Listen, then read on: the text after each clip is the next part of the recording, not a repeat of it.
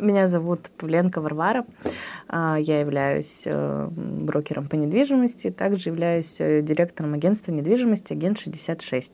В какие объекты загородной недвижимости стоит инвестировать? У нас э, есть просто земельные участки да, э, определенного типа, в которые можно инвестировать денежные средства. Это участки, например, э, которые пригодны для строительства жилых домов например, для строительства жилых домов, для строительства каких-то там комплексов, э, может быть, оздоровительных, там, банных комплексов и так далее. Есть у нас также реконструкция старых домов, инвестирование, тоже очень интересный вариант.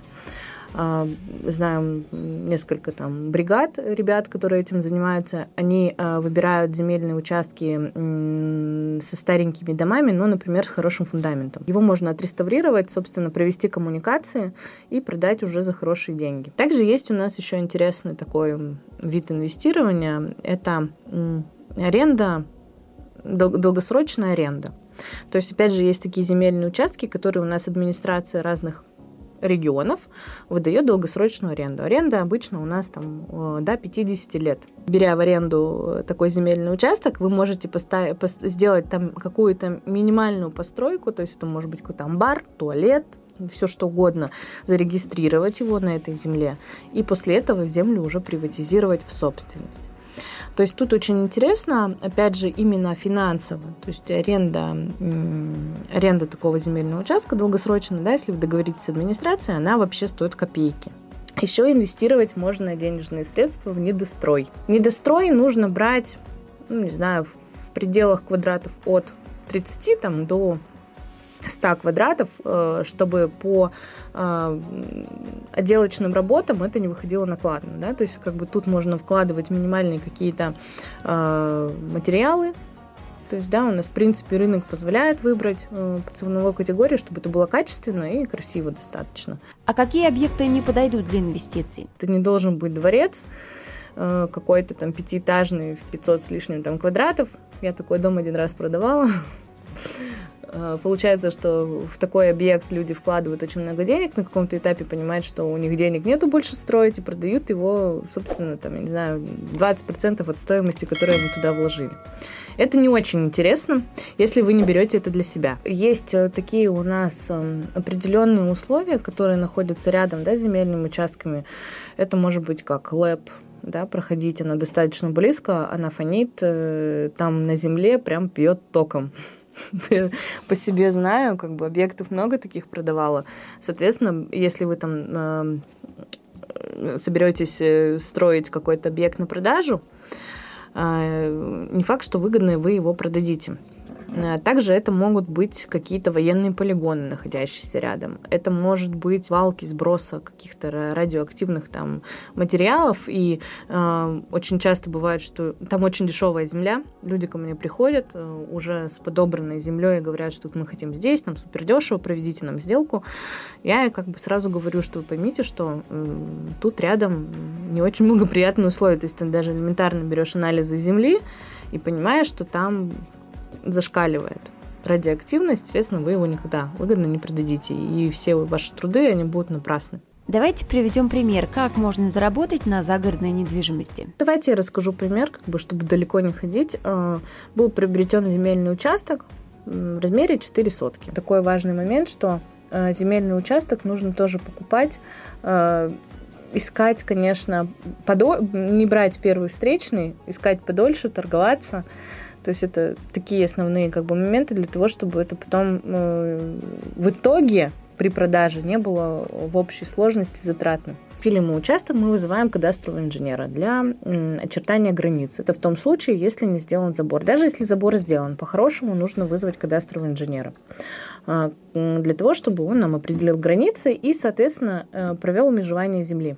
А для чего мы это делаем? Мы же строим дом с целью продажи, соответственно, нам нужно сделать это межевание, потому что если у нас найдется клиент с ипотекой, который будет нас покупать межевание, для, для банков это обязательное условие. После того, как мы поставили, вырыли септик, э, вырыли скважину, поставили фундамент, далее мы, ну, конечно, мы уже придумали, с чего мы будем строить дом, а, но есть разные варианты. Зависит от того, какая сумма денег какой суммой денег вы располагаете. То есть, например, ну и квадратурой. В нашем случае это было 38 квадратов. А, решили мы строить его из SIP-панелей. Мы выбрали такой вариант, потому что сэндвич конкретно, да, вот эти сэндвич-панели, они а, заказываются на заводе а, у производителя, который непосредственно прямую их изготавливает.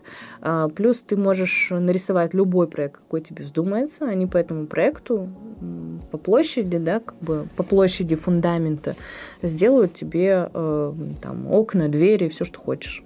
Вот. И дальше эта конструкция собирается как, в общем, конструктор.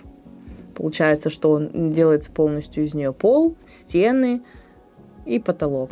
То есть это такая квадратная коробочка вот, с выходами, с окошками и с дверями.